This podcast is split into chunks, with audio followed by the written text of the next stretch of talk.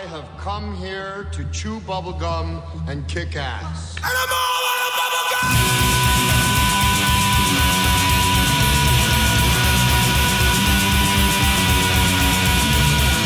Astro Radio Z is a horror, cult, exploitation film podcast by filmmakers, critics, musicians, journalists, and fans for the film obsessed. Here is your host, Derek Terry. Welcome, listeners. I hope you're settled deep in your bunkers because there's a lot of crazy shit going on out there in the radiated wasteland. All of the creatures have gone wild and they've grown to epic proportions.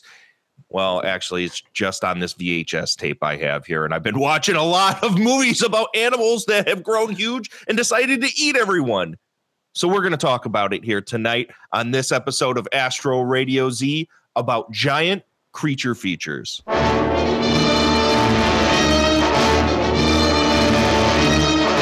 tell you, gentlemen, science has agreed that unless something is done and done quickly, man, as the dominant species of life on Earth, will be extinct within a year.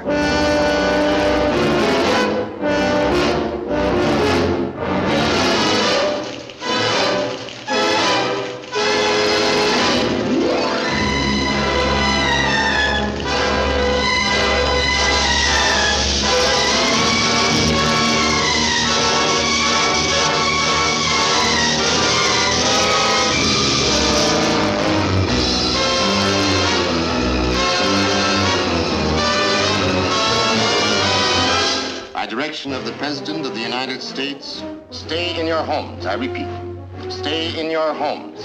Your personal safety, the safety of the entire city, depends upon your full cooperation with the military authorities. Yes, cities, nations, even civilization itself, threatened with annihilation because in one moment of history making violence, nature, mad, rampant, wrought its most awesome creation. For born in that swirling inferno of radioactive dust were things so horrible, so terrifying, so hideous. There is no word to describe them.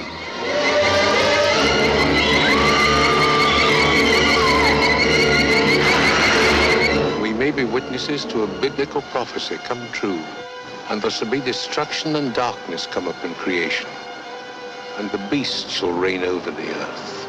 Yes, the earth, the skies above and the seas below, infested by swarms of nightmare creatures. Now, folks, tonight I have with me Mr. Mark the Movie Man, big fucking deal, Glenn Bittner, and Mr. Dustin Mills is back. And we are going to talk about some oversized rodents and creatures tonight, folks. So, Dustin, I know you were excited to get on this one. How you doing tonight? I'm good, man. How are you? I'm tired. Yeah. if I, if I got to be honest, I'm really tired. This week has been not only just to get this episode wrangled together, and it's not your fault. I'm not good. Don't feel that way. No, it's also me. Um, we almost had to reschedule tonight because of uh, just work and shoots popping up and stuff like that. But man, the last week has just been a slog for me. Just lots of work, lots of running around. I'm exhausted but I'm excited to do this show because this week was a fun episode. We got to watch a bunch of well, okay, I don't want to say shitty movies, but but brainless movies that you have a lot of fun with. What about you, Dustin? How you been doing lately? I'm good. I've been crazy, stupid, busy, but I I mean I can't complain. So I'd rather be busy than dead. So Yeah, I agree with you on that one. So, how's your new movie that you're you're making right now? How's that coming along? Oh, which one? oh, I, I guess I put my foot in my mouth. I should have known better. um, we um we wrapped uh principal photography on Rip. That's the most recent one. And uh, I'm editing and getting B-roll and and things like that. It went really really well. I think it's going to be really cool. Rad, man. I can't wait to see it. Uh, is there anything else you want to plug real quick before we move on? Anything? I know you always have 15 movies in in the hatch ready Uh, in in pre-production, post-production, or shooting. So I just finished the um the VFX work on Space Babes from Outer Space. I made their ships fly and some other things, and uh, um, I'm excited to see that one. I'm hoping I can make the premiere uh, which is in like 10 days. We just wrapped the, the VFX and dropped him into the movie. Um, so, uh, but it, I think it's going to be really cool. It's one of those movies where, you know, it, it looks way, way, way more expensive um, than it actually was. And it's always impressive when that happens. And Brian and Scott do a really, really good job. They're good at what they do. So I'm Mm. stoked. to see it. I'm excited for them to do something that's beyond kind of the the super grimy sex Yeah. horror that they've been doing lately. So I'm I'm excited to see this one.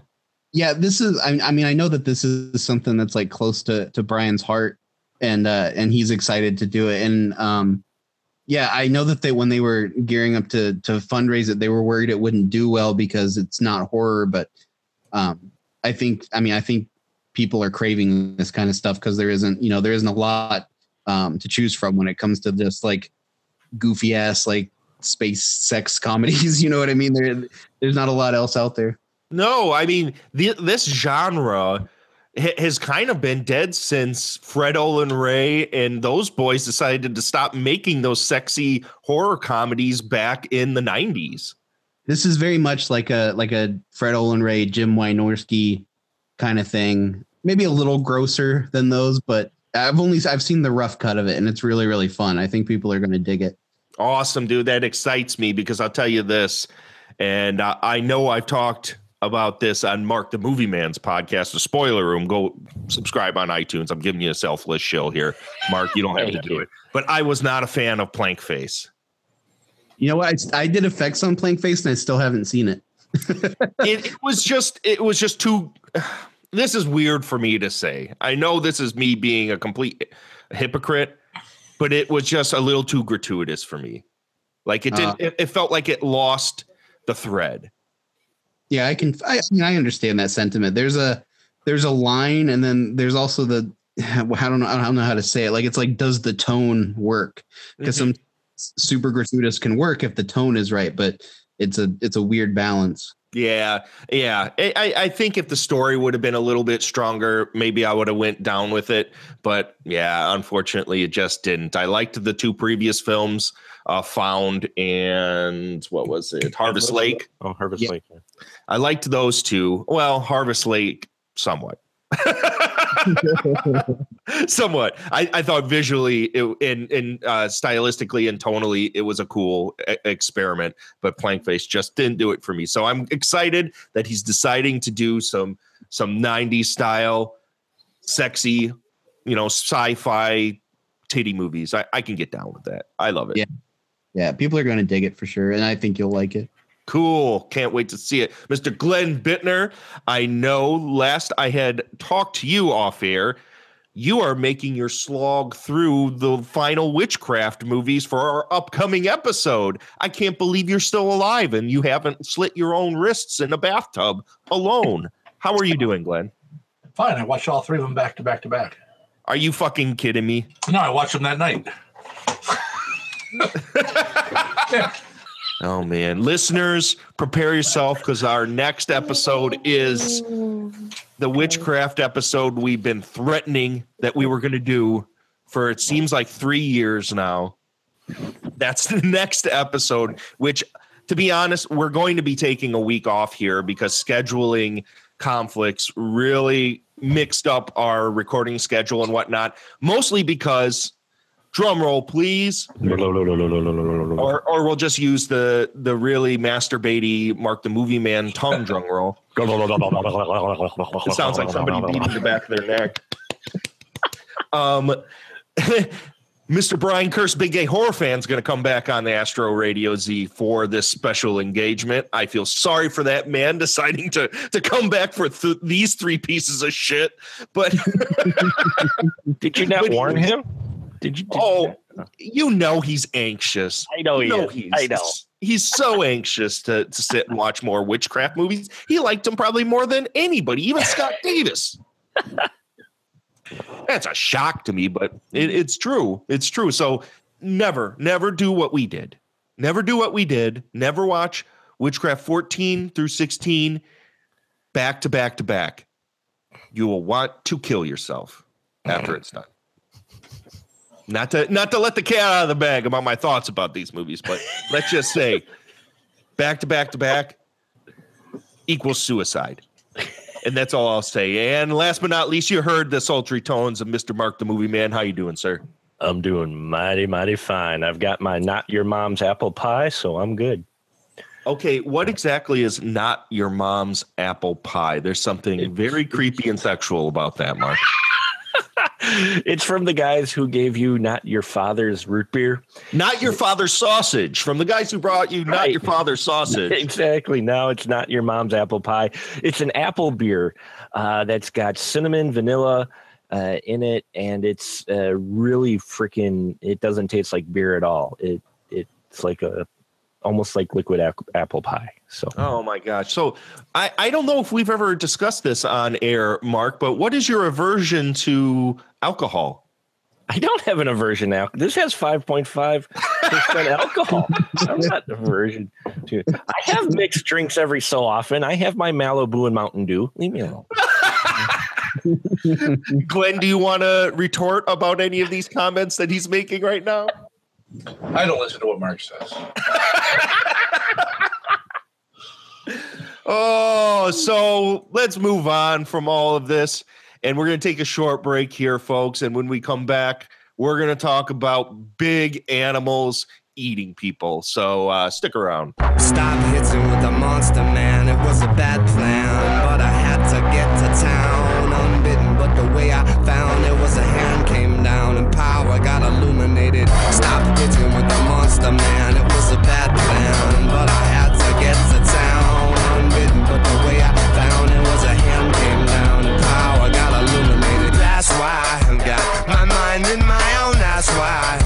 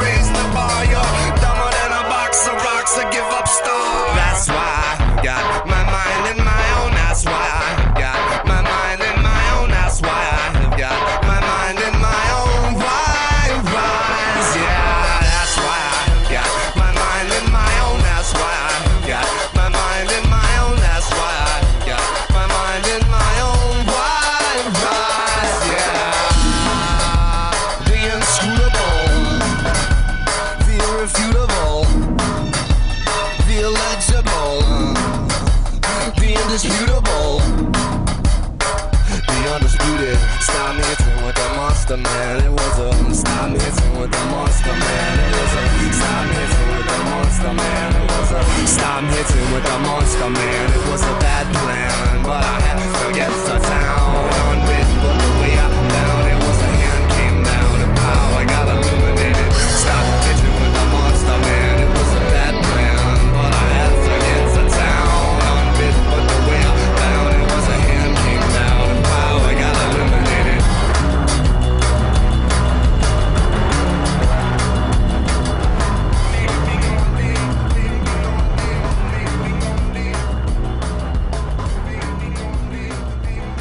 As always, on these shows, I ask all of my guests to bring in one movie on the topic we're going to talk about tonight, which is giant creature features. And um, these boys didn't disappoint me tonight. We're going to have a fun discussion because we brought you, you know, for the most part, I think when people hear stuff like giant creature features, immediately they think of King Kong, they think of Godzilla. Um, they think of these huge kaiju movies. And I know, Dustin, we originally, when we were talking off air about what movies we're going to bring in, you originally wanted to bring in a kaiju movie to talk about. What was the movie you were thinking about bringing in uh, for Oh. this episode? Uh, I was gonna bring it. I was gonna bring up uh, Daimajin. Oh, Which is- that's a great one. It's really, really good, and I feel like a lot of people haven't seen it or aren't aware of it. And uh, so that, but I mean, I love any kind of creature feature, so it doesn't matter if it's giant in Japanese or giant and American and ripping off Jaws, whatever it is. I just, you know, I want to watch it. So What about this type of film do you really enjoy? I just love monsters. Like, eh, if I mean, things biting people and breaking things is just really, really satisfying to watch. it i think for me it's always the fact that these are the type of movies you turn your brain off to Yeah. they're they're not super well they they're filmed and done usually pretty straight faced unless you're watching a parody style uh, movie of of this type. But for the most part it's always this super serious story where all of a sudden this huge ridiculous rubber monster is going around eating people. And there's something that that just warms my cockles about, about that whole thing. Mark, what is it about the giant creature features you love? I just love big monsters. I'm kind of like Dust. I I just dig it. You're right. There is a little bit of since there there is more sincerity to them than you would expect from them, but it's just fun watching big creatures. I mean, you know, uh, I've been a fan ever since uh, I used to watch the big creature uh, features whenever they do have it on Shock Theater on Channel 18 in Milwaukee, uh, hosted by uh, a horror Toulouse host. No Neck. Huh? Toulouse No Neck. Toulouse No Neck. Yeah, he used to show them occasionally on there, like the you know tr- giant tarantula and and them, and I mean, I I I loved them, and then Godzilla, of course, and and just they're fun. They're you're right. They're pure escapism because they're so over the top as far as you know big creatures and that that you can just sit back and enjoy it and, and see it. You know. Break a lot of shit. well, on top of the fact that when these type of movies came around, the special effects weren't as sophisticated. You either went to the route of a Ray Harryhausen King Kong style with stop motion animation, or it was usually forced perspective uh, photography with real creatures superimposed over shots of people running away, which never looked quite right. So there was something inherently off about it, which made them even more fun. Um, Glenn, I know originally when we talked, you goofed about bringing in Night of the the Lepus. yeah, yeah, yeah. Starring Roscoe P. Coltrane. Yeah.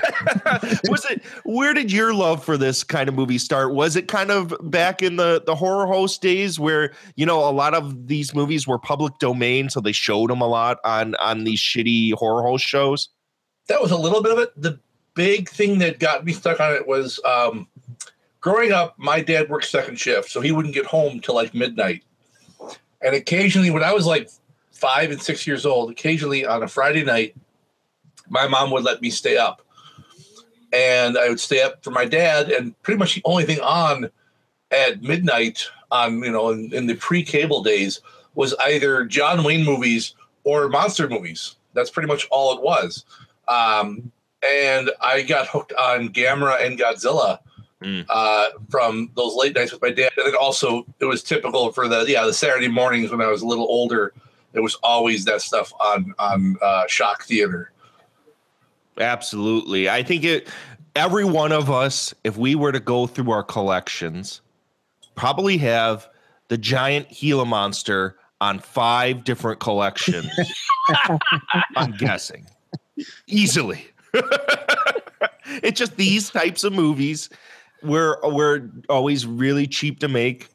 And uh, they got put out there and put into public domain, and you saw them on Saturday nights or Saturday afternoons or just on television. Growing up, I saw so much of this stuff, and it, it's hard as a kid to not kind of lose yourself to these really goofy, silly monsters. Now, the special effects are getting much better. Like one of my favorites, uh, a recent giant creature features was Rogue. Did you any of you guys see that one? Rogue, it was so good. like I love that one. Yeah. the- well, Greg McLean, for the most part, makes really great movies, other than Mark claims uh, Darkness was terrible. But I haven't seen that movie yet. Or The Darkness, or what was it, Mark? Oh, the Kevin Bacon movie? Yes.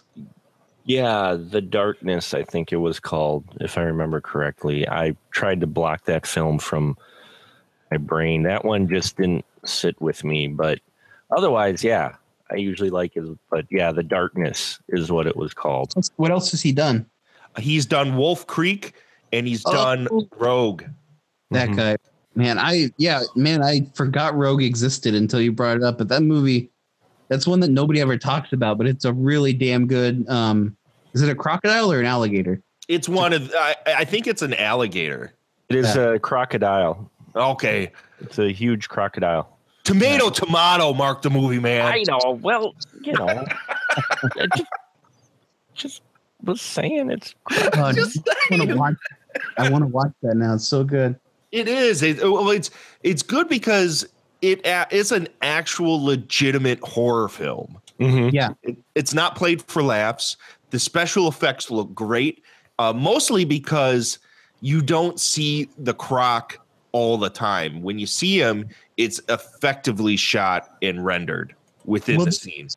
there's that one crazy shot where they're they're standing up on the beach and they're like having a conversation or an argument or something, and they look back and they're seeing the end of an attack. Like like the movie surprises you with a guy getting like arm or leg twisted off, and you're like, what the fuck? Because you're you're used to seeing like more than the characters see, but he literally just shows you what they see, and it's the very end of him being dismembered. I think that's a great way to go about a lot of effect shots, to be honest. Yeah. Is, is to not linger on them. To to make it like what was the I'm trying to think of what the um found footage movie that I had just watched a documentary on um where they were discussing how filming things if a, a monster were to attack, they wouldn't sit there and continue to film it. They would Right. run the fuck away. and you wouldn't necessarily linger on the monsters. And Rogue was kind of like that too, where it's just like the, it's manic, and these people aren't going to stick around with this. It was like what a fifty foot croc or something like that. It was ridiculous. So I think in general for these types of films, even though we want to see the monsters, I know this is a big complaint I have about the American Godzilla. How they fucking cut away every single time the guy's about to kick some ass. Oh, it's for the 2014 one. Oh Jesus! Let- let's let's forget about that. That ever fucking happened. Um, but yeah, these movies, I think in general, especially the cheaper ones, it's best to always kind of leave more up to the imagination. Now, speaking of crocodile movies, we're gonna go over to Dustin because I I know he brought in one that's similar. Ju- Dustin, what was the movie you wanted to bring in tonight to talk about? from I believe 1980 Alligator starring Robert Forster and Henry Silva. Yes. yes. When And Henry Silva showed up in this motherfucker, I, I jumped out of my seat. I put my arms up in the air and I said, We have fucking arrived, people. Astral Radio Z listeners know my love, my undying love for Henry Silva. undying love for that man. I mean, there's even a point in this movie where he breaks kayfabe and laughs at himself because his lines are so goddamn ridiculous. And it's goddamn.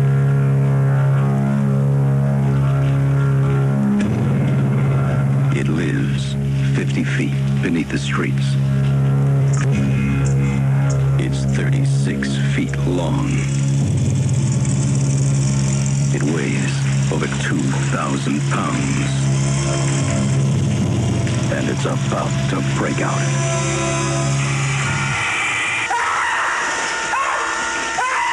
You're looking at the one who saw it.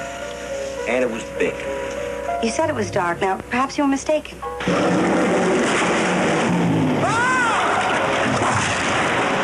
alligator half that size would starve in a week.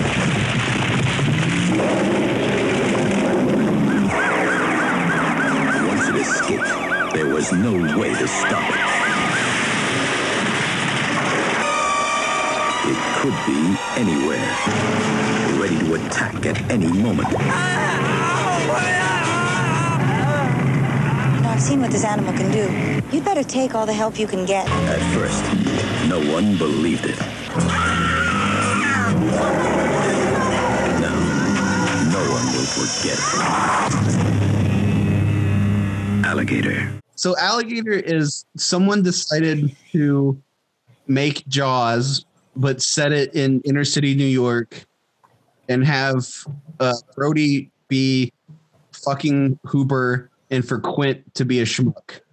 Is basically what alligator is, and I, in in my humble opinion, it is the best uh, Jaws ripoff esque movie, um, with uh, Grizzly coming in a close second. Oh my gosh, Grizzly is something else. Grizzly. something else. The bear in Grizzly acts like a serial killer. I know a dude that loves Grizzly to death. Like I, I've never met anybody that is so hard about that fucking movie like this dude that I know. I didn't know anyone could be that hard about Grizzly. but it, there's weirdos everywhere, dude. so let's go ahead and let's talk about Alligator a little bit. Um, I think the the main thing that that sticks out about this movie is the cast. Yeah, it's it's got a really really good cat. And I was thinking about this as I was watching it, and um, as of recording this, I, I you know I feel similarly about um, Michael Parks who just passed away. Um, Robert Forster is one of those actors that never got his proper shriv.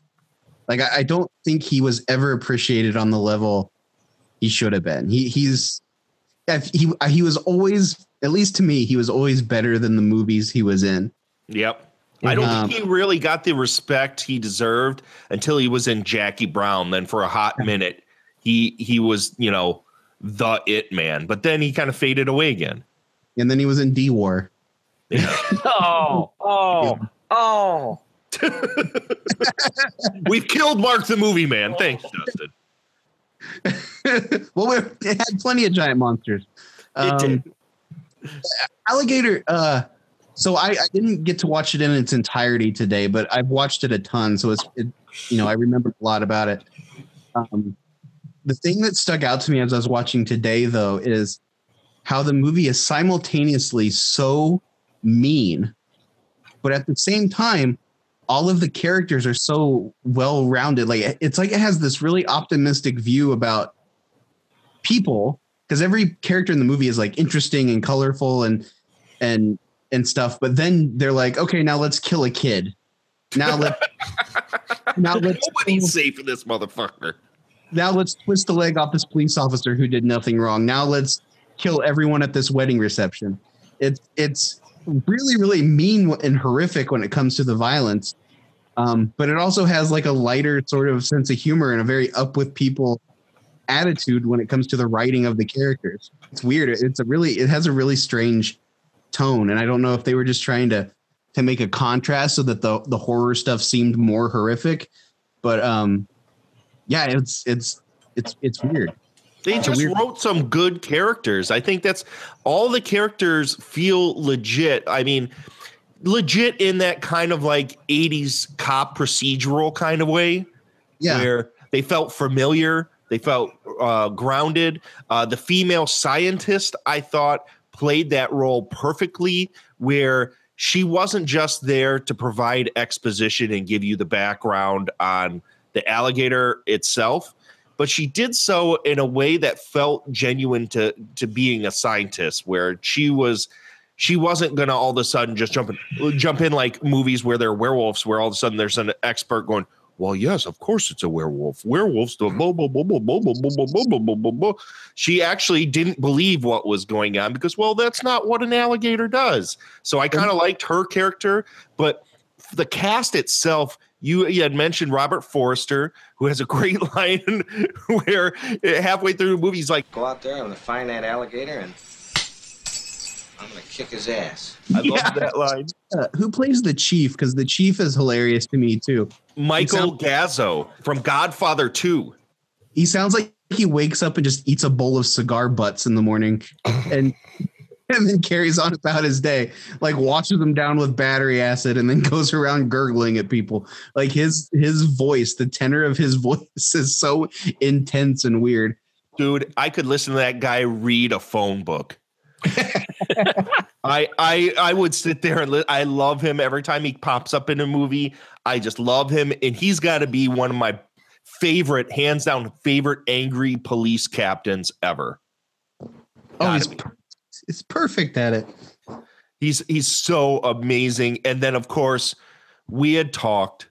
Wait, wait, before we get there, one of my favorite lines from Michael Gazzo is when they're looking for this alligator and people are are just looking in bushes and he goes, Damn it! He's not hiding in the bushes! Well, there was a lot of stuff like that where the um that that you know you're talking about the writing, how the characters feel real, and there's a lot of them reacting to things in a really you know in a realistic way. The the um the crazy guy who comes into the um uh, the police department with the bomb, the supposed bomb strapped Yeah. to his chest, and the way they handle him and the way they talk to him felt so natural and so real. And um, I love that the characters have interactions and conversations that don't have to do with the plot, but they never feel like they're like, you know, shoehorned in there. It just feels like how those characters talk. I agree. Yeah, there's there's some great stuff. It just feels like a real world. I mean, a real world for a schmaltzy B level uh, creature feature. Let's not get too over the top about this. I mean, it is a schmaltzy creature feature, but it, it, it really, for what it is, it's written well beyond what it should be. And uh, of course, Henry Silva steals the whole motherfucking show of this goddamn movie. He shows up as the alligator hunter and gives one of the greatest interviews on TV probably ever. Fake TV, of course, within the movie, where he he illustrates to the, this reporter the sounds that Yeah. the alligator makes, and it sounds like he's he's attempting to fuck an animal. It is one of the funniest fucking things I've ever seen. He's like, he makes this weird sound. He's like, that's the sound of a juvenile in distress. And I'm like, what are you talking about? so bizarre. Oh my gosh, Mark, what what do you think about alligator? It's been a long time since I've watched it, but I remember when I watched it, yeah, I I got a kick out of it. I mean, I'm a big Jaws fan, so the fact that it's it's Jaws with an alligator in the sewers and it's got that great, you know, uh 80s theme too because uh you know why the alligator grew big you know, was because of the laboratory animals with growth hormones right. that um, you know it ate and so that caused it to grow big because i remember being a kid too in the 80s how it was big about oh alligators being flushed in the sewer or you know snakes or whatever they're going to grow huge down in the sewer because of all the crap down there and uh, so yeah you know it, it played to that and Robert Forrester, yeah, I agree. He he doesn't get his due uh, except for when he had Jackie Brown, but I always thought he was a great actor and made the most of his role, even when he is in films like D War. Uh, he, still puts his all into it. So He's kind of like, he's kind of like Eric Roberts in that way, where I don't think he ever really cares if he's in a shitty movie. Like he, like, he he still tries to do a good job. Mm-hmm. Same with I always thought uh, Christopher Lee did that as well. Oh You know, yeah, I would. Yeah, absolutely. He tried at least, even in Howling 2. I don't know. Glenn might uh, refute me on this one, but what are your thoughts on uh, Alligator, Glenn?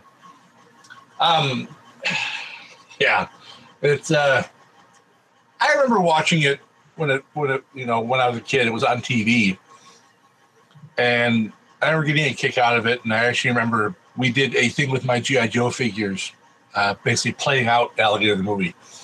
So it had it had that effect on me. So. Um, but and I, I, love looking back now. I, I love the science of the as Mark brought up the whole. You know, it got that big from eating you know animals with those with the hormones Yeah, it was. That's that's that's actual science i mean a lot of people the younger people out there might not remember you know before we started using growth hormones in cows and stuff like that that we eat now I mean, back in the in the seventies, I mean, humans were only like a foot tall. Um, we were all so, hobbits. since, so since then, yeah, we were basically hobbits. We were like half hobbits, and you know, since then, I mean, you know, I mean, I was I was like eleven inches tall in 1977, and now I'm like, you know, I'm like six two almost. So, you know, that's, that's amazing. It's hard Science science. is amazing. Have you guys seen uh, the Bay, the found footage movie, The Bay? I've always wanted to see that movie. I've heard that it that it's really crazy. It's actually it's actually really good, but it um it has a very similar reasoning for the creatures as uh, alligator. In in the bay, it's because um they have uh, chickens that they're they're basically kissing into early maturity with hormones, and then the the in steroids, and then the chicken shit is running off into the water, and it's mutating the wildlife in the water. And in alligator, they're trying to um, uh, cows to mature quicker so they can have bigger cows faster and they're testing on dogs and then they throw the dead dogs in the sewer in the um, alligator which we have to say is in the sewer because it got flushed down there it was a Yes. pet alligator, and it got flushed down it's been eating the dogs that have the like hormones in them Just, just And, like uh, snakehead, snakehead terror. yeah yeah or frankenfish which is based on snakehead terror Let's talk about the alligator itself in this flick. If there's anything that would point you in the direction of this being pure schlock, it's got to be the alligator. What- What's great about it is they like when it comes to the special effects, they really fucking kitchen sinked it. Yeah, like it's it's all barring stop motion. I don't think there's any stop motion. It's everything. It's a giant puppet. It's a smaller puppet. It's an actual alligator on a miniature set. Like they they pretty much did everything to to just depending on the shot. And there's that great shot where um uh, I can't remember whether it's another character, if it's Robert Forster, but they look out the window and you just see it plodding up down the street below, and it's a it's a real alligator on a miniature set, just like me through the, through the street next to like toy cars and a fire hydrant and stuff. I love that so much. It's it's a, one of my favorite shots. It's got to be the epic uh, shot where it busts out of the sewer onto the Yeah. sidewalk. That's so good. oh, it's so fucking ridiculous. It is so ridiculous. You if you're in the middle of is this I forget, is this in New York? Yeah. Okay, so all these people hanging out in the middle of New York, kids like these gang members and all this stuff, and all of a sudden this huge alligator just busts out of the sidewalk, and they just stand there gawking at it. in a police car and and bites the policeman's leg off and then there's that kid who thinks he's going to fight it with a baseball bat do you remember the part when henry silva like hires like three like street kids to like have his back with the alligator and then the alligator fucking bursts out of the garbage and eats him and they just leave him there like that seems to be what happens with everybody. Like yeah. poor Robert Forrester, he his big thing is he's losing every single partner he ever has gets killed in some way. I would never want to be Robert Forrester's partner in this movie whatsoever. yeah But every time somebody's uh around where the alligator is, once the alligator gets like within three feet of them, everybody else leaves and leaves that person there. It's like, ah, see you later. Fuck you. Really? Eh, we had a good run. so I got I gotta agree. I think Alligator is a super fun movie. I I was so glad when we re, uh, decided to do it on this show and revisiting it today. I was it put a grin, a huge grin on my face. It's just a fun turn your brain off and and just you know escape kind of movie. So I give a huge thumbs up on it. It is, but um, by the same token, it's it's way better written and acted than it has any right to be. One hundred percent, absolutely, absolutely. So let's go ahead and move on, Mister Mark, the movie man. What was it you decided to bring in tonight? Well, uh, we discussed it, and there was a couple I was going to bring in, and we settled on this one. And I realized, yeah, this is very appropriate. And we're talking about from 1982, Q. For ten centuries it has waited to be awakened, to be worshipped again like a god, to fill the skies, to cast its shadow over the earth, to release its fury.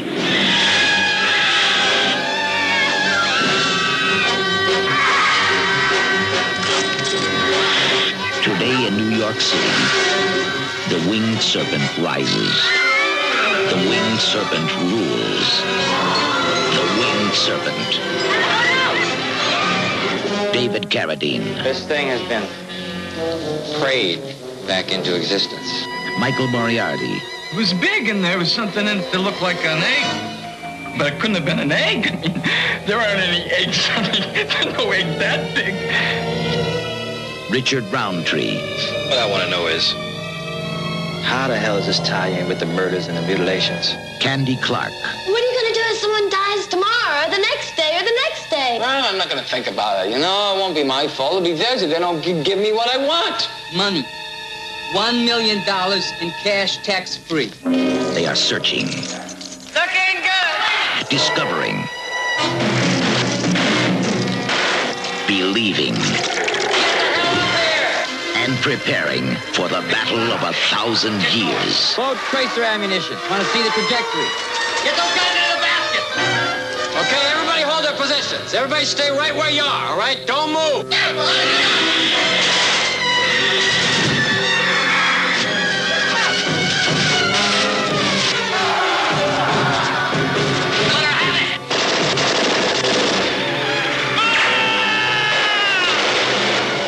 Against the fantastic flying forces of a lost age. You like saying a prayer? Man against the winged serpent.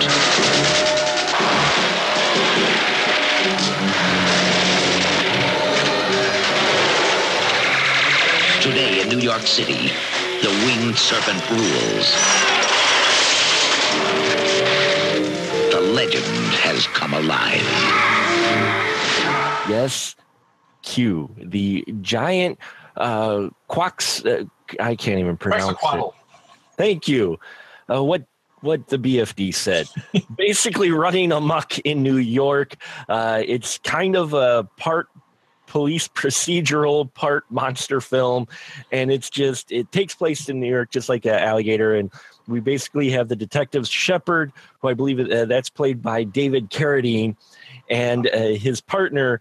Uh, Powell, who's played by Richard Roundtree. This Fucking is- shaft, people. Fucking shaft. this, this this cast is amazing.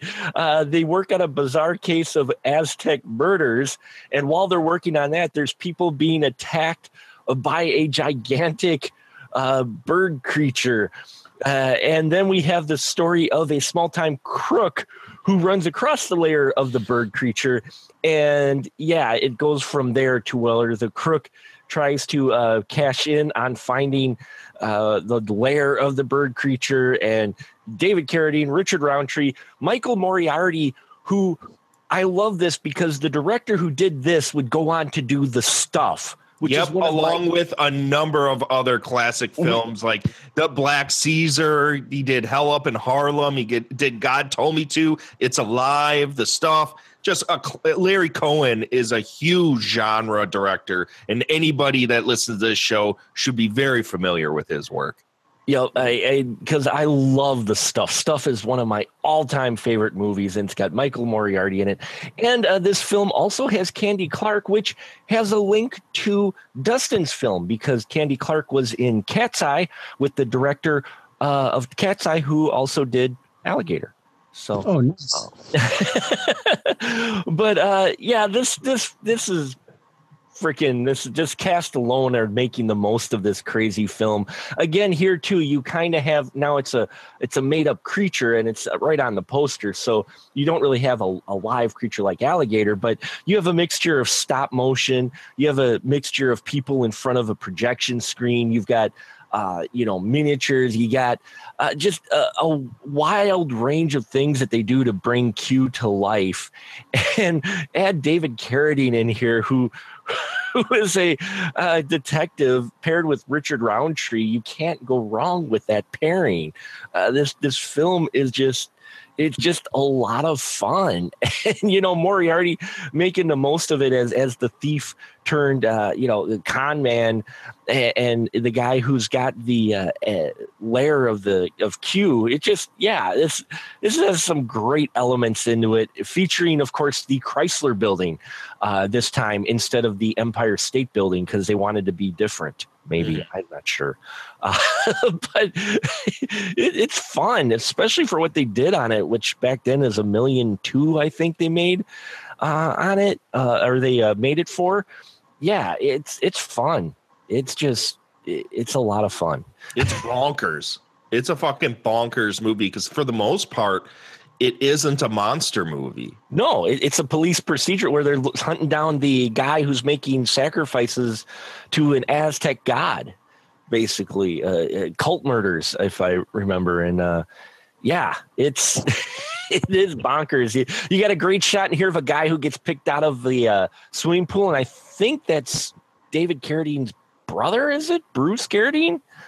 maybe uh, i'm not sure if he he was the one there that gets picked up by the giant claw that they have lift him up out of the swimming pool or not but uh yeah it's uh, with an epic final battle between him and david carradine and nypd swat with uh machine guns and such. But of course there's a bit of a cliffhanger at the end as well so. Which never gets resolved. Which which never gets resolved no. You know uh, you know the, they need to remake this film. Not just kidding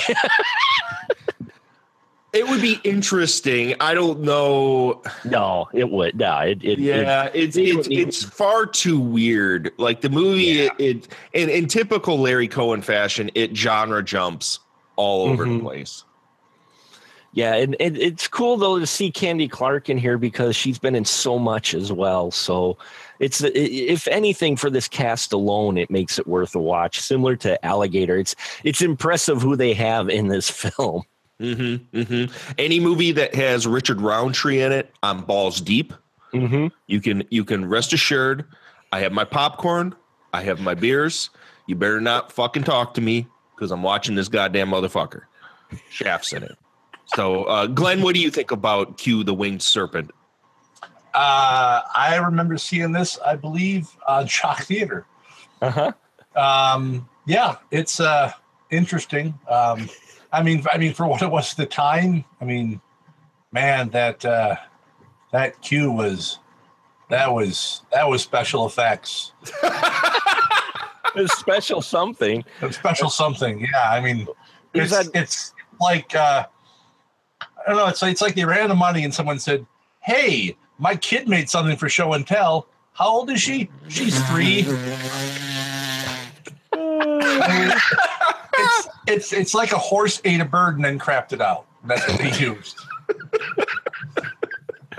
Hey, it gets a total of I think seven minutes of screen time. Yeah, Which is more than Godzilla got in his own movie in 2014. seven minutes of screen time from thirty some years ago. I still remember exactly how the fucking thing looks. Yep. Because it's, it's it's I'll give it that. It is memorable. Yes. It is very memorable.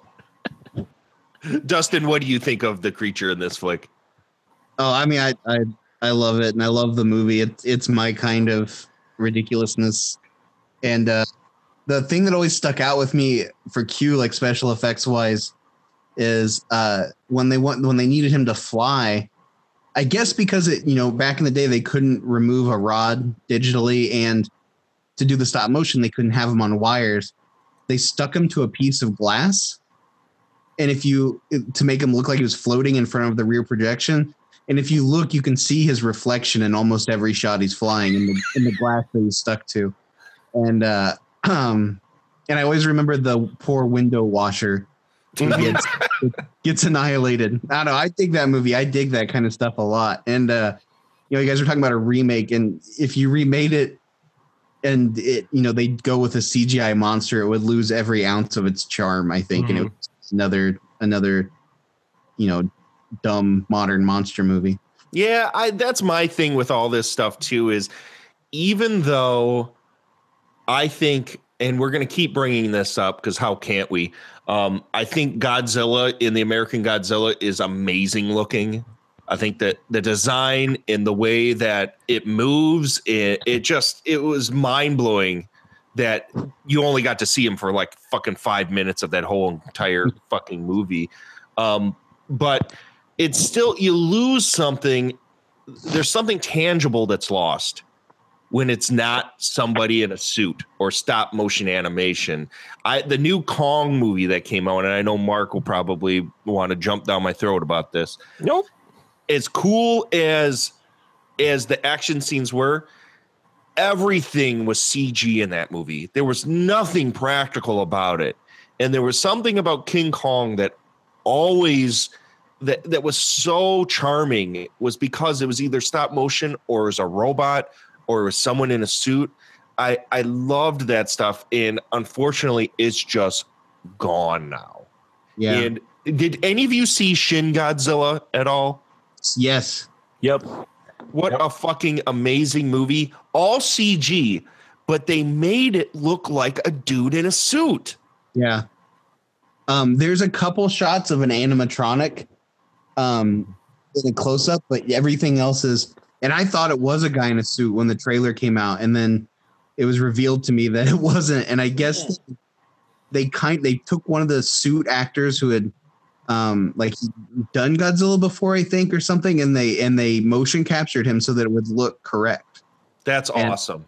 Yeah, and it, it made a lot of sense. And Shin Godzilla had something that Kong didn't have, and it what and this bugged me about Kong is that in Kong the camera moved like a video game camera. Mm-hmm. It would just rotate at 400 miles per hour around this giant monkey whenever it wanted to, and that bugged me because what made Shin Godzilla feel real is that the camera only did what a camera could do, and it acted like a cameraman was actually operating it. Yeah. Even though the vast majority of it, even the cityscapes, were all CG. they had um there was like a virtual camera and it was captured in VR or motion capture or something like that um which is technology that's been around for a while but they used it really really effectively in that Yeah. That Shin Godzilla of any of these movies, now that we're way off track, is probably uh, the best. I mean, my my daughter, when I showed her the design of of Godzilla, I at work, I took her to work for you know take kids to work day, and on my computer, my edit station at work, I have Shin Godzilla as my backdrop, and it's that close up shot of uh, Godzilla's head with all of the barbed teeth and the and the googly eye that it has. And my daughter's like, she calls it Raisin Godzilla. For some reason, she thinks it. Oh, it's Raisin Godzilla with the googly eye. She- she's convinced they just put a googly eye on it. They it's it's not anything else. But that's what's great about it is with all of the amazing texture work and um, animation that went into that and artistry that went into that, they still made it goofy looking like a dude in a suit. And there, uh, to me, when something is tangible and feels real, that will be remembered far more than than like for me, Kong. All of that stuff is so forgettable yeah to me because it just it does feel like a video game and there's that's why all these years later and yes folks i am coming back to to q the winged serpent here. Um we remember q because there's something odd in in um surreal about that creature design that nowadays i think you're totally right dustin. If it would be remade it would be this slick like Reign of Fire dragon cgi thing. Overly textured and it would move too much and it would move like it doesn't weigh anything and um it would just i mean it would probably look awesome but it wouldn't have the charm. And i think tangibility is like you said it, it- that's a really good way of putting it. Like as fake as any of that stuff looks or like i've been watching those old old doug mcclure uh like dinosaur movies. And as cheap as all that is the hand puppets and guys in suits there's always that sense that I could that it exists somewhere and I could touch it. And and that that there's something special about that. I agree. I couldn't agree more. Uh, Mark, what do you think about all of this in terms of uh, Q the winged serpent? Oh, I know. I'm all for practical, and I love the design, and I totally agree that if it was remade, they would put it with like uh, you know a spine and and all these things rather than making it serpent like and smooth. You know eh, the way they designed it here. So uh, you know modern day and no, and don't get me wrong, I loved Kong, but I fully will say that uh, I enjoy practical more, and Shin Godzilla surprises me as well. You know the way they made it look in that. Uh, you know, it's it, it's still one of those things though where I will always remember these earlier films that have these actual, you know, the, the, the solid models that they had, and e- even if when you know Q is munching a guy out of a uh, uh, you know, window washer cart and the guy kind of stretches a little before he gets eaten. You know, you, you remember stuff like that. Uh, but yeah, Dustin's right. It, it, has some tangible, you know, it has weight to it. Uh, one of my all-time favorite movies is Clash of the Titans. Uh, you know, Ray Harryhausen, the, the original. And when they did the remake, it was just CGI fest and it just didn't, the creatures in there just did not have that same tangible feel that that you know the original had and mm-hmm. so it is kind of lost in most CGI. Uh, Shin Godzilla being an exception. So, yeah, Q. Uh, I love the design of the creature. It feels tangible, even when they're doing the goofy, uh, you know, claymation type part of it. You know, it, it, gets riddled with bullets, and you got the little the blood spots all over it. You know, I love all of that. It it, it does have some extra charm because of that. Yeah, I don't want to to seem like uh, I'm I'm having a get off of my lawn moment about CGI because I think CGI when done well is amazing. Mm-hmm. It's it's amazing. It's it's like when we were kids, we would have never thought we'd be seeing the visuals that we see now. I, I think there is true artistry in CG when it's done correctly. But now that we can do anything, and it's become the norm to have things be so cartoonish with the CGI and, and video gamey with the CGI. It becomes almost like if you watch a hyper gore movie that just gore from frame one to the end. By the end of it, you kind of are desensitized and you lose all of the impact of it. And yeah. that's how I felt about Kong is that it that first scene I thought was pure trash, but you have that amazing sequence where you know they they get to Skull Island, the army and the helicopters, and Kong is destroying them, and it, it's it's a crazy ass sequence, and then it just doesn't stop. And by the end of it, I was just so kind of like beaten over the head with it that I I forgot about it. You, and I'm, nothing stuck out to me and and I'm going to get blasted for it. I know, and I'm preparing myself now. I understand. Blasted but in the face. I'm going to get blasted in the face. But still, for me, the Hulk does not look right. He looks right designed wise. Still see it animated. I it's for you know in your superhero films, and, and I look at the Hulk and I just I I see the CGI way too much with him. I'm still not buying in his character as you know. I give me Lou Ferrigno back as muscle guy. I don't know. Uh, Isn't but, it know, funny how how Hulk feels totally fake, yet when we see uh, Rocket Raccoon, we buy into it. Yeah, yeah. It, and I think it's partly because of of texture, and maybe there's a little bit of uncanny valley going on. I'm not sure, but you see Hulk and you just think fake, but Rocket Raccoon, you you completely forget. No, that's just a CGI creature. That's not. He's not actually there. But and I'm not sure if it's just you know the, the design of the character, the fact he's got fur, so you, you don't have you know translucent skin in that.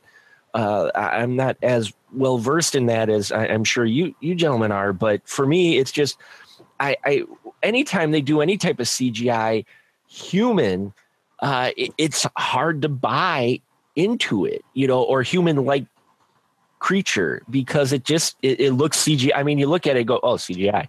you know, and it, it, takes your brain out just a little bit. I still enjoy the character. I still enjoy the performance and everything, but like in that Thor trailer, you look at that and you're just like CGI galore, and some of it looks great, and then they get to kind of Hulk, and you're like, ah, he still looks like from an animated film. He looks like garbage. Let's be honest. He looks like garbage. Do you guys think that if they took an alternate route, say, I mean, so I kind of had this conversation with somebody when the when the Power Rangers trailers were coming out, okay? And they revealed what the Power Rangers look like now, and they look like, you know, every modern superhero armored kind of thing. Like they look kind of Iron Man, right? Um, you know, people I know who are fans were throwing a fit, and I'm like, they can't make a movie for a mainstream audience where the heroes wear spandex. they, they- they- they can't. People would reject it. So, do you think if they took a different route with the Hulk, like if they did get a, they got, what if they got the guy who plays the Mountain, or is, or is the actor called the Mountain? I can't remember. I don't watch Game of Thrones, but the big guy from Game of Thrones, um, and they painted him green, and he was the Hulk. Would people be okay with it, or if they made an animatronic Hulk for the close-ups and only did CGI when he did something the animatronic couldn't do? Would people buy it, or would it? Would they think it looks fake? I think it's a catch 22, man. Yeah. I just think that's one of those characters that we still aren't there yet. It's it's too it's too tough. We can't go full Lou Ferrigno because people would laugh that out of the theater. And it so far because I just rewatched the Incredible Hulk, the um Edward Norton one. And it still looks uh, it looks like garbage. It didn't it doesn't hold up and I don't think it it at times in the Avengers movies he looks okay. But when you get up close, it looks like a cartoon and it just doesn't work. And I don't know what the solution is there. I well, you know, I, it goes back to I had this discussion a while back with someone that I the thing is with the comic book films, some I think people don't realize that just some things you your brain will buy on printed paper and accept more than if you see it in a real life setting. For me, Yeah. it was like Green Lantern. Okay, I, I- now regardless of how the film was written in that, it surprised me they were going to do that film as a live action because some of the stuff that Green Lantern does in the comics, like make a green tank or great make a green fist, you buy because you you you buy into it because it's on a printed comic book. You you've got it. But when you take that same thing and put it in a real life setting, it looks hokey as shit. Yeah. You know? There was some stuff in that movie I, I kind of liked. There Oh, me some, too. Some of some of the stuff they they did w- was true to the book, but also c- looked kind of cool. But I agree with you totally. You know, it, and it's just one of those things where there's certain characters that no matter what you're going to do right now, the way the technology and everything is, it's just not going to translate well from from paper to live action. It, it's just not, and it's no fault of anyone. It's just that's the way that is, in the way the brains work. I think. Yeah, I, I agree completely. And now, speaking of humongous CGI spectacles, we're going to move over to Glenn Bittner, who brought in a movie that is a giant creature feature that features mostly CGI creatures. Glenn, what is the movie you're bringing to my audience today? None of the Leapers 2. No. Son of a bitch. Where No. bunny? I I am bringing Troll Hunter.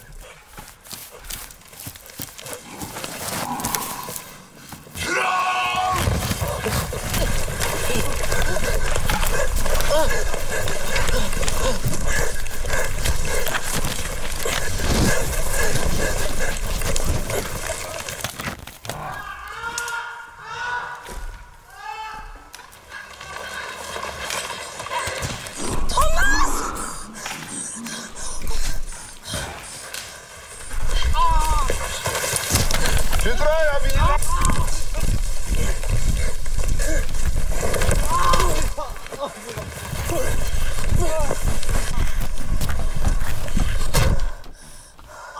And I know Yes. we talked about the other movies, you know, where you guys talked about, you know, how, the amazing cast. And I mean, this one, I mean, man, you've got Tomas Alf Larsen, you've got Ermila Berg Gomez, you've got Hans Morten Hansen. I mean, Knut Nærum. I mean, talk about Oscars. big big names in this. Um, but no, uh, Troll Hunter. Yeah, it's uh, it's.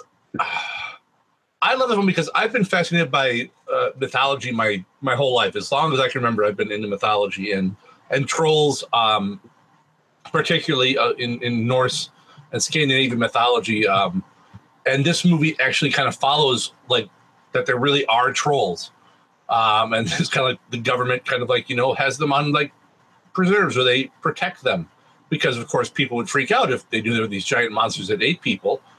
I mean, if you're a Christian, that is. Um, it's just it's I I absolutely loved it. I, I mean, for something coming out of uh, out of Europe, out of out of Norway, it's nothing like what I expected as far as as the production values. I mean, I think they do a pretty darn good job um, with the actual trolls. You don't see them a lot, and I mean, there's a little bit where it's yeah, you can tell it's CG, particularly one one in particular scene where the dude is like wearing his armored suit and he goes up against a troll. But I think for probably the budget they were working with, you know, it was seven years ago too. I mean, I think they do a really good job. And a lot of it is, yes, you see the trolls, but a lot of it is is more of the stuff you don't see. I mean, it's one of my favorite. It's my favorite scene in this movie, and it's one of my favorite scenes in a horror. I guess you could kind of call this kind of you know creature horror or whatever. Um, is where they eat a dude, and typical, you know, how how most films would do it, you know, especially today where it's the hey, how much gore can we show? You know, they'd show the guy being ripped apart and, and eaten and uh, and this one you don't see any of it. It's pitch black, and all you hear is the crunching of bones. And it's amazing. So yeah, they have that great CG, but they also know how to do the the stuff when you know it's it's also what's not seen that's also really good too. Oh yeah. As opposed to you know in Godzilla where they left all the good stuff not seen yeah. without any any inclinations where you just had to simply imagine. They didn't even give you like sounds. It just imagine what what Godzilla is doing right now. oh, I don't wanna. Yeah. Oh, it's, Godzilla's about to fight. Let's close the door. Let's go in the building, and then let's watch the aftermath on TV. Yeah. No, you know, people don't want to see that. They want to see more emo marine.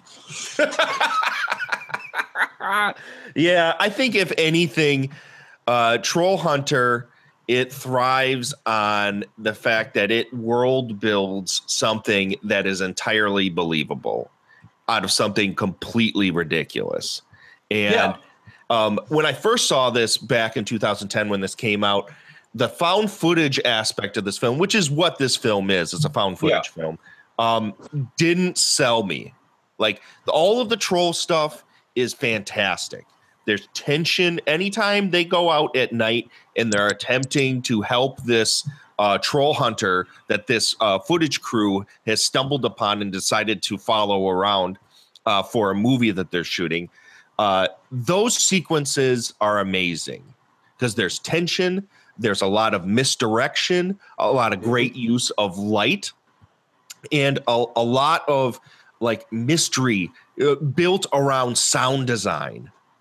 Uh, when you talked about, you know, your favorite part is the fact that you don't he- you don't see anything, you just hear things.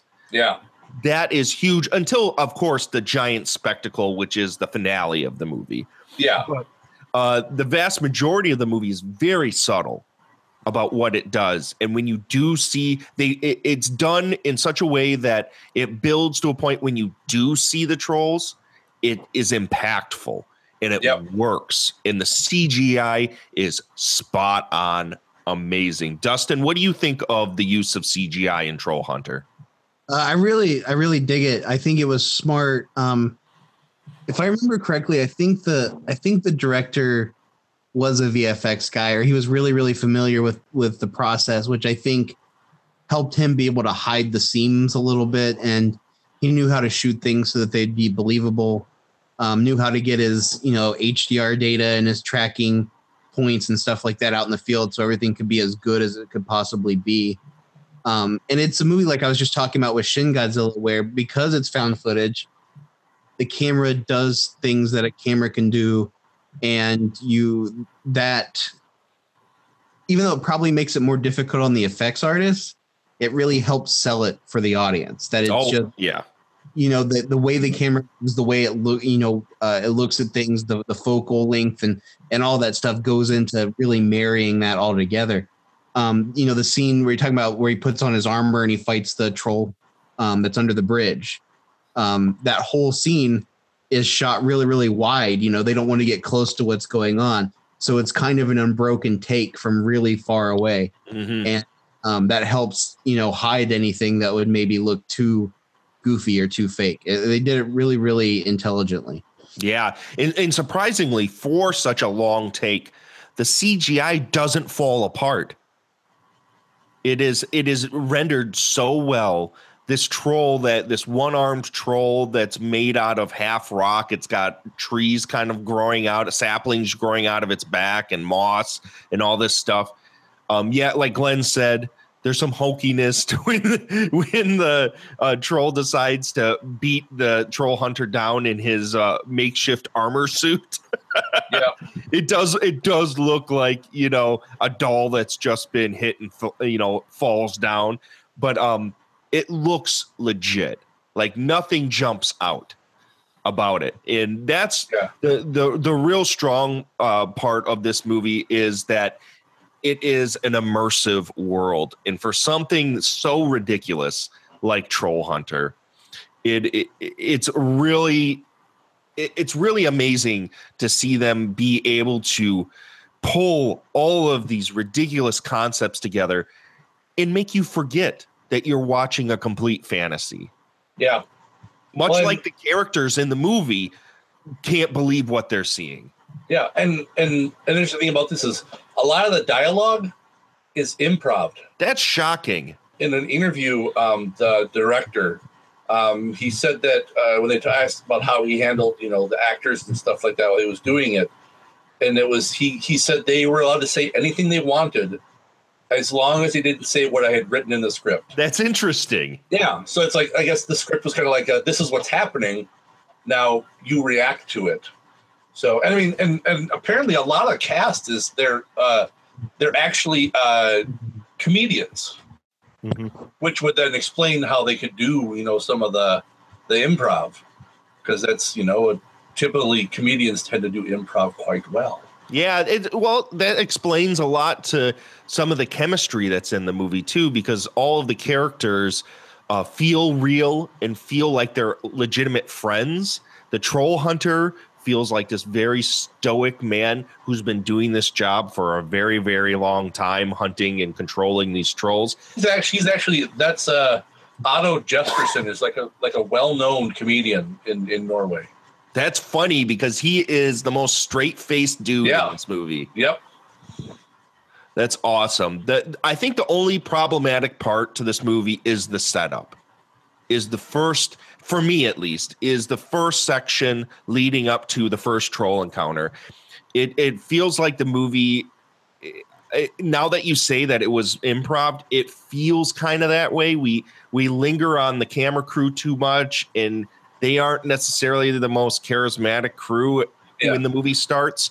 And it's if you can slug your way through that opening section, the rest of the movie is just lights out. Mark, you haven't had a chance to talk about this. Let's talk Troll Hunter. What are your thoughts? It surprised the hell out of me. I wasn't quite sure what to, you know, what type of film it was going into it. And I'm not a huge found footage. I'm usually a bit tough on, but this one I loved. I, I loved it a lot. I agree. In the beginning, it's got a kind of a slow start. Wasn't sure to make of it until the troll hunter shows up, and then from like there on, I am so sold into this film and just into it. You know, uh, the world they do build is is fascinating. You're you're you're pulled in.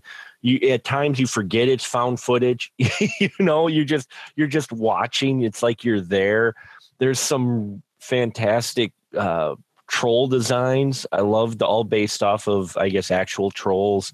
You know, uh, uh, types of trolls and uh, I, I dug that. It yeah, the CGI looked great, and there's particularly uh, I don't remember all the dialogue with it. It's subtitled. I, I usually watch with subtitles, no dubs or anything. But there's a scene where some Polish guys show up, it's freaking hilarious. Yeah, it's like great. this- It's like, you know, they're kind of going along and you're like, this film's entertaining and entertaining. And all of a sudden these Polish guys show up in a van and that whole sequence is just freaking it that had me rolling so much. And I yeah, I just I dug it. Has such a charm to it uh, because it's working.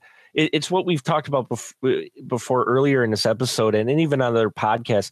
Uh, the film works within its boundaries.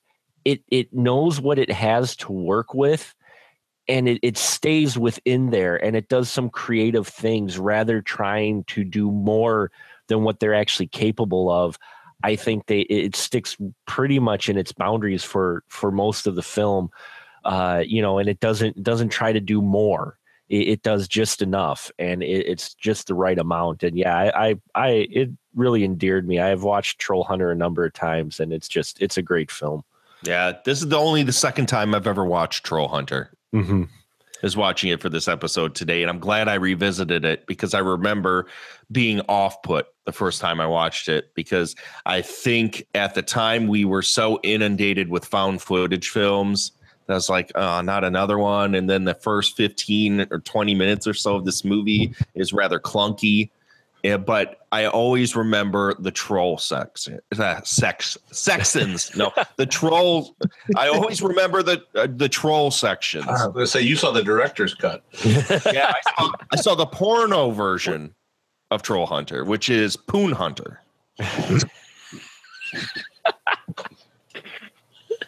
and if Scott Davis were here, he would tell me how there are five Poon Hunters. Probably, yeah.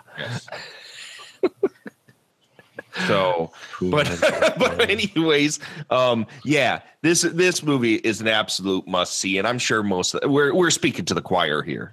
I don't, I I really don't know anyone, horror fan or just normal square that hasn't seen Hunt.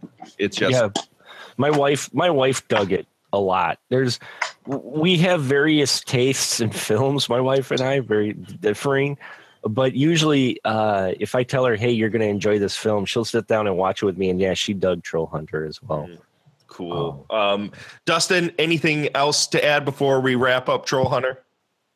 Uh, no, I don't think. I think the only thing I'd say is literally the only part of the movie I don't like is the very end because it kind of ends like every other found footage movie. Um, but no, I think it's really cool. I kind of wish that there was more like it, not like clones of it or anything like that, but that people would use the medium of found footage to explore different weirder stuff. I agree. I totally agree. What was Mark? What was the movie we had talked about a few episodes back where? Oh no, that's right. You weren't on this episode. We we had talked uh, a few episodes back uh, about Cecil B. Demented and how if that movie were to ever be remade, found footage would be the right avenue for that. That I could see that that that makes sense to me. Yeah, absolutely. I think there, if we could get beyond the fact that found, uh, not every found footage movie needs to be the Blair Witch, we, we would be in a better place. That's the problem is that people saw one movie and thought this is the this is the benchmark. We all have to make a movie that's you know structured like this. And I agree with you. The ending to Troll Hunter is a little underwhelming. They could have. It was so grand. They could have ended it with they got the footage and they made this movie. Yeah. Well, then it wouldn't be found footage; it'd be a documentary. But then, Glenn, it, uh, it calls it the, end like, why would we even know this footage exists? Because the government would have taken the footage anyway, and it would have hmm. been confiscated and eliminated. So how are we seeing this footage? WikiLeaks. it, it it actually kind of falls in line. It was don't get me wrong, it was a phenomenal film, but recently a film came out I didn't even know existed. I went to see it for the hell of it. It was called Phoenix Forgotten. It's a found footage film. They apparently only did ads for it in like LA and that was it, but they did a wide release. I don't know how our theater got it cuz we usually don't get stuff like that. But it's a found footage film about a woman uh, investigating the disappearance of her brother after there were strange lights witnessed over Phoenix. And he, her brother, and his friends went to investigate it, and they were never found again. and they went missing in the desert. And so she, here she is many years later trying to investigate what happened to him. And most of it is more shot like a documentary until like the last act where we get the lost where they find the, the the missing tape of the footage that actually happened that night which involved alien abduction and in Burning Man, right? They just they got lost in Burning. they got lost in Burning Man. No, no, that would have been interesting. Uh, and I liked it. I liked how it was set up. I kind of liked that hybrid more for found footage to where it's part documentary, part you know, kind of behind the scenes or, or, or footage film. I that works for me a lot more than completely found footage usually. Uh, because you know I'll get thrown out of a film the minute that goes shoot it, shoot everything. We've got to capture everything. Don't tell me, don't tell me that, please. That's Lake Mungo, right? Lake Mungo was like that. I really dig that one. It's like that where it's mostly a documentary, but then they find footage and then you see what really happened, and um, it's chilling. Like even when I think about it, that movie gives me goosebumps. Yeah, there's there's a number of movies I think that break that mold that kind of go along that wrote Like um, the Poughkeepsie tapes is one that I really really love. Did that ever get released? Not officially. Okay. Not officially. I don't, and I still to this day don't know why. I Um, wanna- it's on YouTube for free. Okay. I believe, and I want to say it was it was bootlegged out there, and then the filmmakers are like, "Yeah, fuck it, it's never getting released, so why not?" Might as well because they went on to make Quarantine and a bunch of other movies. So, um, and there was also uh, was it uh, Behind the Mask? Yes. the rise fall of uh, Leslie Vernon, or the, the rise of Leslie Vernon, or whatever the fuck. Yeah, the rise of Leslie Vernon. That's another one that I I really enjoyed where it was found. It was not. It was sort of a found footage, but it was more of a documentary. And then all of a sudden, at the end, it becomes a slasher movie. I loved that movie. So, folks, we had a, a, a cheesy alligator movie. We had a strange stop motion animation hybrid movie with, uh, you know, stop motion serpents in Shaft. And we had a CGI fest. Now, of course, as always, I'm going to bring you the shit movie of the night. but it's something that I, I love. I've loved since the first time I saw it. Slowly but surely, folks, you're going to get into the deepest, darkest recesses of my mind on this podcast. And you've you've learned through the process of listening to my show that um, I love shitty dummies. I I love I I I love hokey kung fu movies. I also really, really, really love shitty shark movies. And the movie I'm going to bring tonight is Shark Attack 3 Megalodon that was made in 2002. It survived the Ice Age, and it's been living in darkness for 60 million years. Nothing has ever disturbed its perfect peace.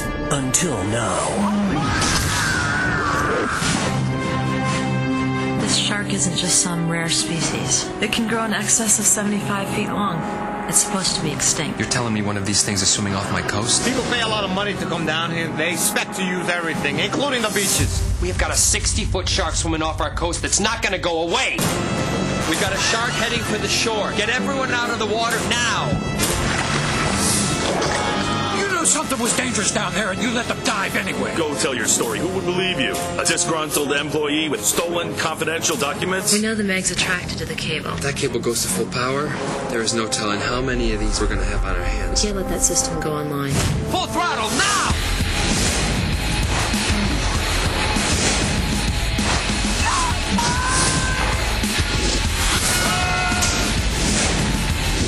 44 torpedo. It'll blow a hole clear as the hull of a battleship.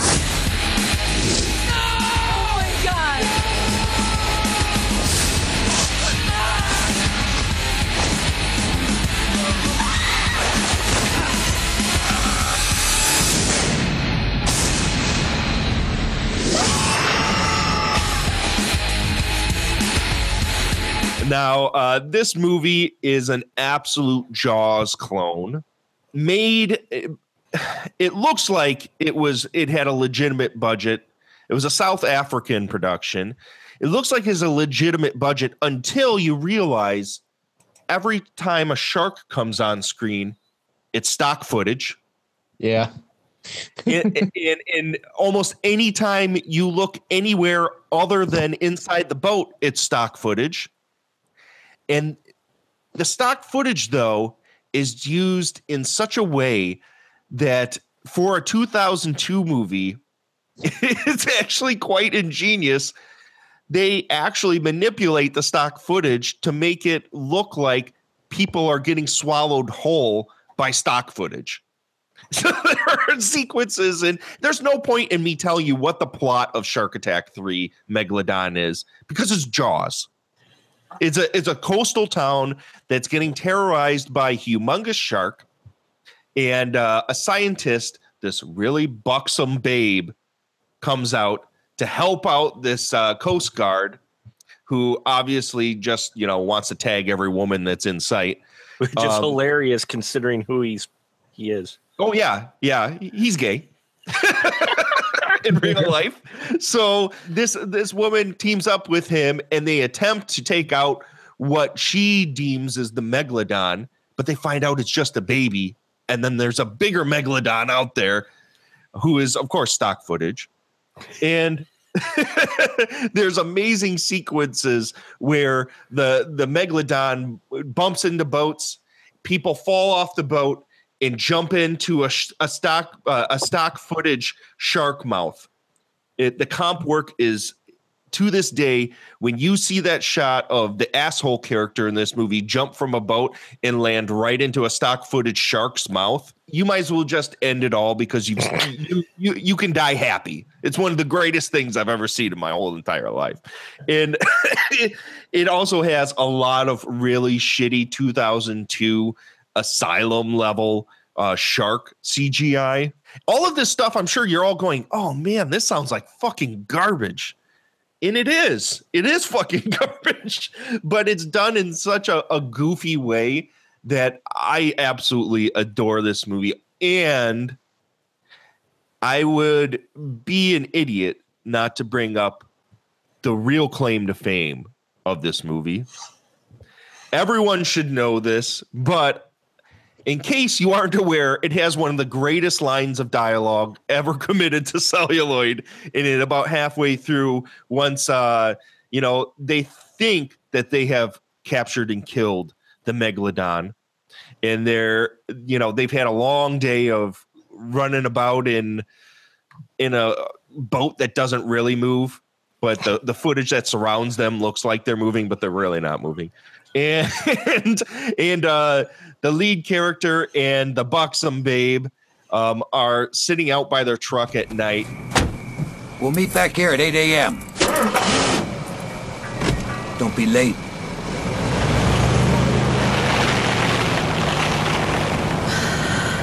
I'm exhausted. Yeah, me too, but you know, I'm really wired. What do you say I take you home and eat your pussy?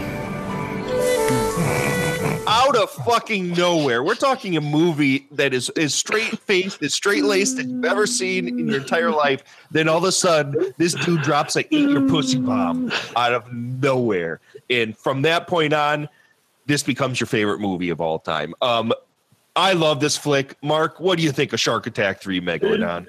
it's everything you said, uh, and the fact that John Barrowman. Sorry, I just it's it's great. It's funny that he goes on to do Captain Jack Harkness and all that, and I, I love seeing films like this to where you know before some of these stars become uh, bigger names, what they've done, and yeah, it's just it's it is ridiculous. It's it, there there was a series of giant shark films at the time. I think that this came out that uh, also were similar to Megalodon and even had Megalodon in the title. Yeah. Uh, there there was some other ones as well, and I watched and all of them are hokey, but this They're one, terrible. They, they are. They're they're they're nothing good. You know, one about it trapped in ice and it gets thawed, and it it's they're all ridiculous and and you know Jaws type wannabes. Uh, but yeah, this one it's it's fun. It, it's it's bad fun. It's you just sit back and and enjoy the enjoy the awfulness of it. Uh, because yeah, especially after that line, you just once that line gets dropped, you're like, okay, and you just sit back and you just let the film just roll over your screen while you while you drink a uh, you know what your favorite beverage is and and escape for a while and, and into the ridiculousness of this film. Yeah, it's it is literally one of my gold standard shit movies that I will put on for people that want to just have a good time because it is just ridiculous. From that point on, the eat your pussy bomb the the climax of this movie has to be seen to be believed. It's it is literally an innovation in using stock footage and shitty comp work. It is just fucking flooring. Dustin, have you seen this flick? Yeah. I here I feel like I want to write an essay that's in defense of Shark Attack 3's special effects because I would rather watch a guy ride a jet ski into the mouth of a stock footage shark then that which which happens in the movie. Yeah. Then then watch a bad CGI shark grab a bad CGI guy and shake him around. Like they're the you know, the, it's not man, I don't I guess it's they technically are practical effects in the movie. but, but I mean, not all of them, but you know, a lot of like like you're talking about like, like the whole raft of people that get eaten. Yeah. And it's really charming. Like it's it's it's I don't I'm having trouble finding the words, but I would rather look at that than look at bad CGI. I would rather watch, like you said, it's sort of ingenious how they figured out how to mix the stock footage with the footage they shot. And um, not all of it even looks bad. Some of it looks pretty legit. You know what? There's a couple times when the shark comes up out of the water, you know, basically its mouth just comes up around something. Yeah. And it catches you off guard. Like you you're not expecting it.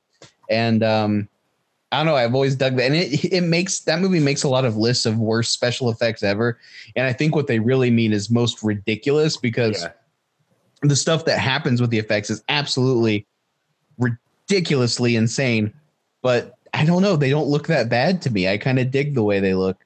And they're kind of like you said they're they are kind of like jump scares almost. Like there's this sequence where they thought you know they had killed the shark and uh, the coast guard buddy comes up on his boat next to the scientist boat and it's like hey man come on get us off of here. The boat's sinking. And his coast guard buddy's waving and all of a sudden that really famous stock footage shot of a shark that comes up out of the water you once you see that shot, you know you've seen that shot before, but you've never seen it like this because the shark comes up and literally swallows the boat whole, and it looks shitty and legit all at the same time.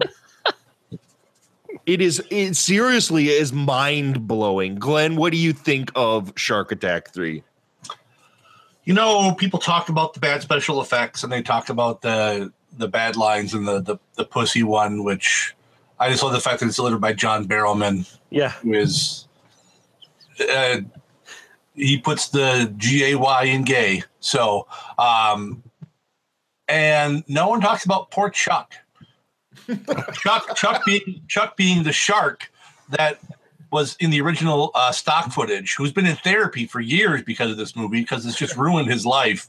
Um, knowing that you know it's it's and that I don't mean Chuck is in the Chuck in the movie. The Chuck is the actual name of the shark that was used in the stock footage, and he's just embarrassed that he's he's associated with this. I mean, he gets harassed all the time by the other sharks, and even the barracuda make fun of him. So the barracuda, the barracuda. I mean, that's pretty bad. So no, this one uh, I haven't seen this one in a long time. I I actually revisited it probably seven or eight years ago. Um, at least that long. I when uh, I was watching Torchwood because I said, "Oh, I wonder what else John Barrowman's done." And then I found this. I'm like, I seem to remember this one. And I watched again. I'm like, yeah, that, that, that was what I remembered. Um, and it's it's the one thing that, that they, they do this with where they take uh, this is a common theme with a lot of prehistoric stuff. They take something that was prehistoric and they say, you know, like Megalodon, you know, was you know big, but they're like, we're gonna make it like you know thirty times bigger than it actually was. yeah, right. Um, and it's a it's a common theme. I mean, like in in the Jurassic Park movies, uh, Velociraptors were never like seven feet tall. Velociraptors were like tiny. You know, they were like you know a foot and a half, two feet tall, if I remember correctly. And, and right, they were like it's- birds almost. They were Yeah, like turkey size. Yeah. Um, and it's this thing that they love to do. They love to take these things like, well, you know, yeah, they were big, but you know, is is a is an 80 foot long shark really scary? And I'm like, fuck yes, it is. a regular shark is scary. So an 80 foot long shark or a hundred foot long shark is pretty damn scary. But they're like, ah, but what if it was a thousand feet long? You know, let's, let's make it a- ridiculous. Let's make it so it can just swallow boats whole. you know, and you know, and it's like I'm surprised he just didn't name a guy in here Jonah. And yeah, just oh man, just yep. this is a kind of movie that I, I think Astro Zombies. Next time you have a shitty movie party where you try to find the worst movie you can have and have fun too. Oh, yeah. buds, this should be on the list. One hundred percent. It is literally escapism at its best. It, you toss it on, turn the brain off, and just enjoy the really awful dialogue, which I believe attempted to try and be funny. I don't think it was play. It's played serious at times, but I really do think there's intentional humor to be found in this film. But the special effects just are mind blowing. And and the funny thing is the the CGI stuff that's in this movie is reminiscent of a lot of the stuff like Mark had said there was another movie called Megalodon that came out that was entirely CGI. All of this stuff, like like the uh, giant shark versus uh, giant octopus and stuff like that, where a shark comes up and swallows a, a Boeing 747 out of the, the sky or Yeah. try, attempts to eat the Golden Gate Bridge and all this other shit. Um, that's if if they would have taken the shitty stock footage sharks from Shark Attack 3 and put those into those movies, those movies would be legendary.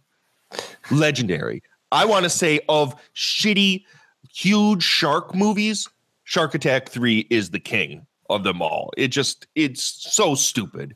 It's so fucking stupid. But I love it. I love it to fucking death. You guys got to go see this thing. Any anyone else want to add anything about Shark Attack 3 before we wrap this episode up, boys? I think you covered it. Nope. nope. the enthusiasm is palatable, folks. So, anyways, so thanks for listening. As we said before, we're going to take a week off. And when we come back, you're going to get, I think, in one week, two episodes. We're going to fin- finish up not only our John Waters series with A Dirty Shame, we're also going to be bringing you the witchcraft episode we've been threatening we were going to do for three fucking years now. Can you hear the excitement in my voice? it's it's off the charts. You guys, I I have so many listeners and new listeners come to me and tell me, Derek, I got into your show because of the witchcraft episodes. I got into your show because I first ran across the witchcraft mega cut. And while I'm very thankful that you guys found my show and you enjoyed it, it kills me that it was the witchcraft episode that we did that to ourselves uh, and that you love it. So you're going to finally get more witchcraft, and it's going to be a big one. We're not only bringing Brian Kirst back into the fold, we also have Dustin Hubbard, who is the biggest witchcraft super fan I've ever seen or talked to in my entire life. It is mind blowing to me that this dude has watched these new movies at least three or four times a piece already since they've come out last month.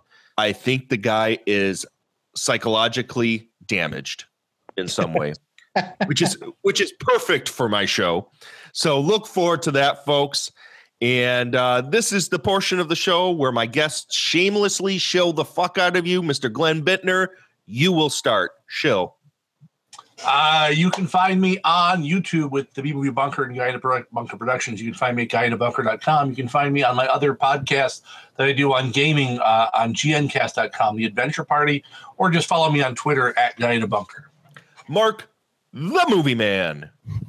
You can find most of my stuff at specialmarkproductions.com. Find me on Twitter at specialmarkpro. You can find me every Thursday on We Live Entertainment's YouTube channel doing Horror Thursdays segment, as well as occasionally I do written work there.